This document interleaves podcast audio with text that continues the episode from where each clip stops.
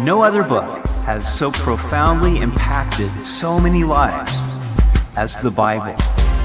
Welcome to Simply the Bible, the Through the Bible teaching program of Pastor Daryl Zachman of Calvary Chapel, Treasure Valley. Today we see where God gives Moses the boundaries of Israel on the west side of the Jordan River and how the land is to be divided among the tribes. It's a lesson on knowing what belongs to us and how to take possession of it. We hope you'll join us now as Pastor Daryl continues in Numbers chapter 34 on Simply the Bible.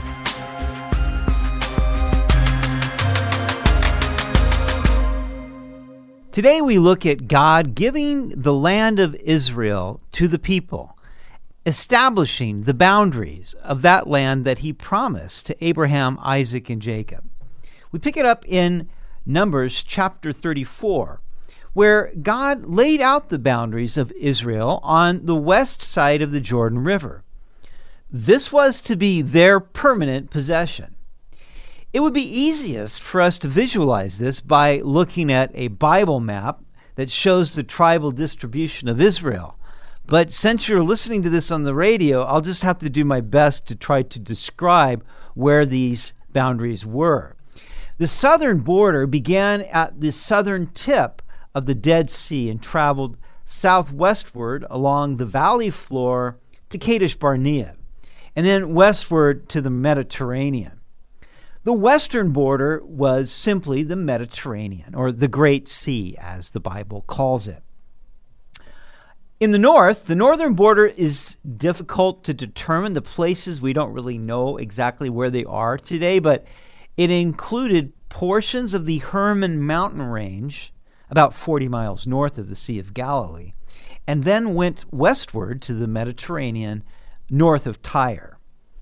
For the eastern border, the longest section was the Jordan River that stretched from the Dead Sea northward up to the Sea of Galilee.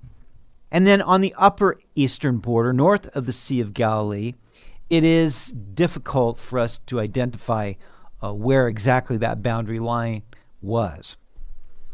Verse 13 Then Moses commanded the children of Israel, saying, This is the land which you shall inherit by lot which the Lord has commanded to give to the nine tribes and to the half tribe. For the tribe of the children of Reuben, according to the house of their fathers, and the tribe of the children of Gad, according to the house of their fathers, have received their inheritance, and the half tribe of Manasseh has received its inheritance. The two tribes and the half tribe have received their inheritance on this side of the Jordan, across from the Jericho eastward toward the sunrise. So keep in mind that Moses was with the children of Israel on the eastern side of the Jordan River when he allotted these boundaries. And he was only giving the boundaries for those who were going to live on the western side of the Jordan River, that is, the nine and a half tribes, because the two and a half tribes of Reuben, Gad, and the half tribe of Manasseh had already received their inheritance on the east side of the Jordan. God gave to Israel this entire land as he had promised to the patriarchs, and he gave it to them forever. But they only took possession of part of it and only held on to it for a time. Now, why was that the case? Well, they didn't do what God said. God told them to completely dispossess the wicked nations that lived there, that God wanted to get out of the land, basically wipe them out because of their wickedness. And Israel didn't do that. And then they just stopped short. They just got comfortable, they got lazy, and didn't want to keep fighting. And so they never really took all of what they could have taken because of their own carnality that they allowed to exist in their own hearts and just really failing, coming up short of being fully obedient to the Lord. Now, is there any application in this for us? Oh, what do you think? of course. Now, it's interesting that Paul, the Apostle Paul, as he was preaching in Athens at the Areopagus, he said that God has made from one blood every nation of men to dwell on all the face of the earth, and has determined their pre appointed times and the boundaries of their dwellings.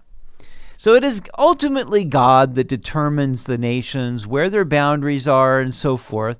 And of course, they change boundaries. That happens through war and so forth.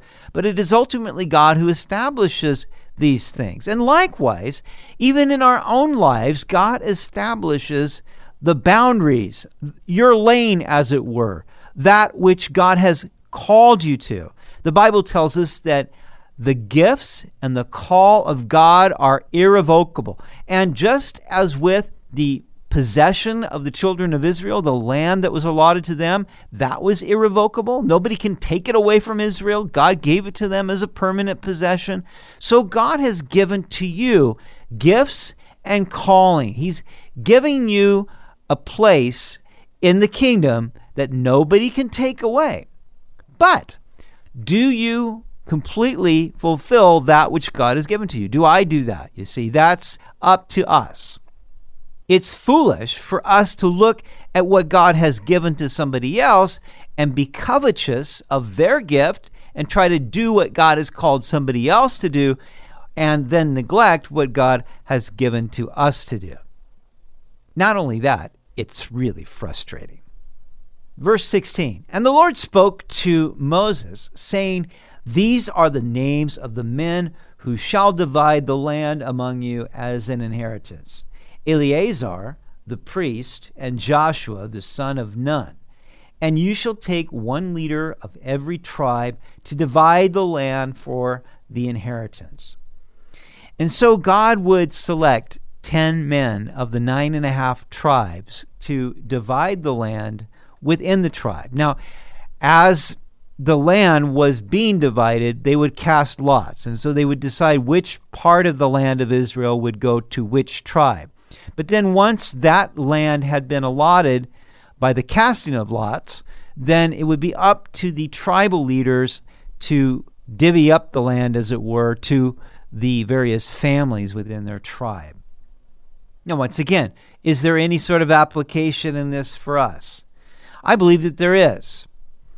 As we have received a gift and calling, who is it that gives us those gifts, by the way?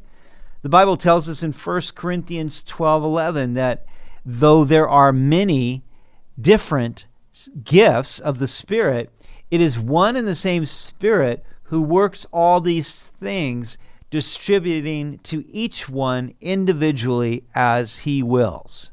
You and I cannot really determine the gifts that we receive. And every believer in Jesus Christ receives at least one spiritual gift. That's the promise of God to you.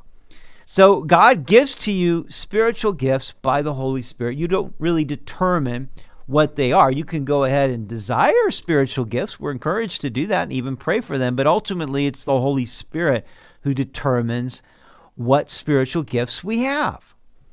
And what we do with those at that point is up to us. Just like the children of Israel could have taken a lot more of the land. They could have fought the fight. They could have fought the giants. They could have died to themselves and and taken more land, but they didn't. You know, and we have these gifts that God has given to us. We have this allotment.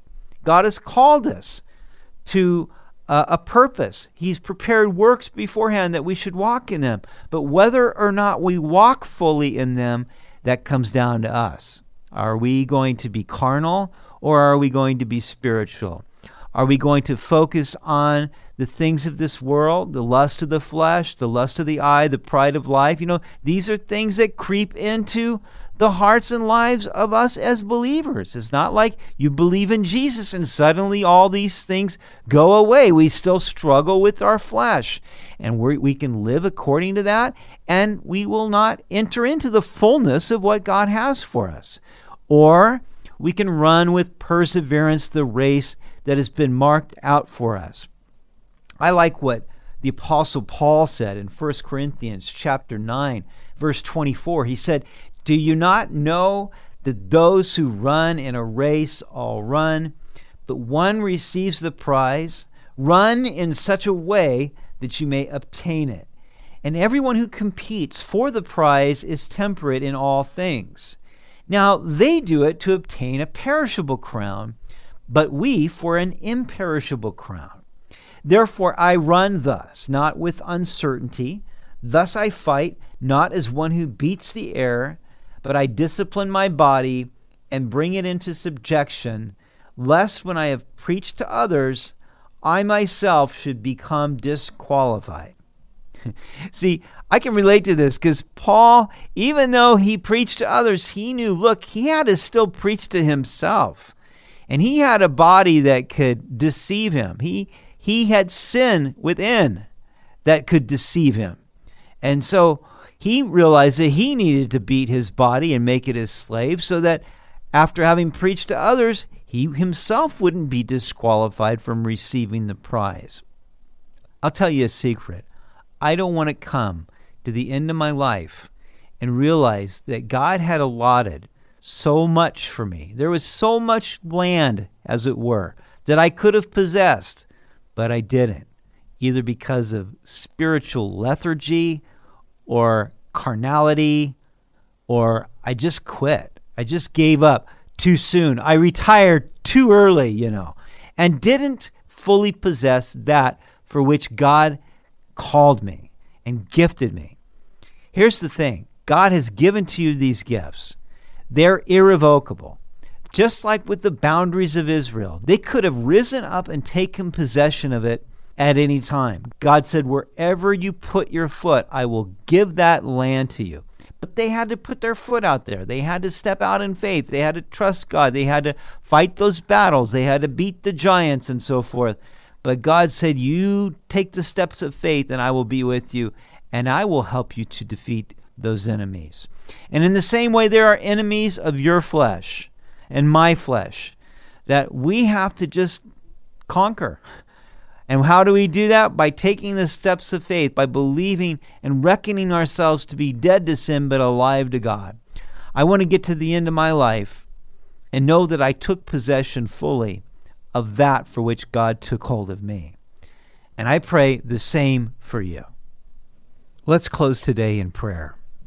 Heavenly Father, thank you for your goodness to us. Thank you for the amazing provisions that you give to us and for your Holy Spirit that you've given to us. Thank you for the gifts you give to us. And we pray, Father, that by your grace and by your power and by your Holy Spirit, that we could take possession of all that you intend for us. Lord, don't let us come short. Don't let us turn aside. Don't let us be distracted or turn to the left or to the right.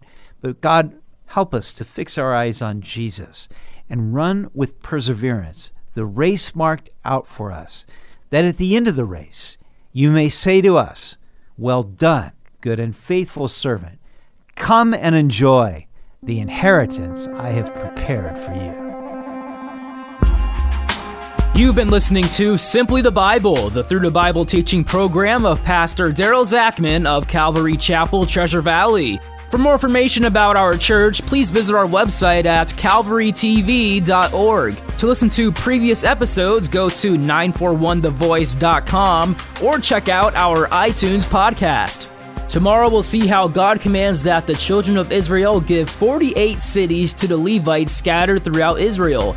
Six of these are cities of refuge for the one who has committed involuntary manslaughter. We hope you'll join us as we continue through the book of Numbers on Simply the Bible.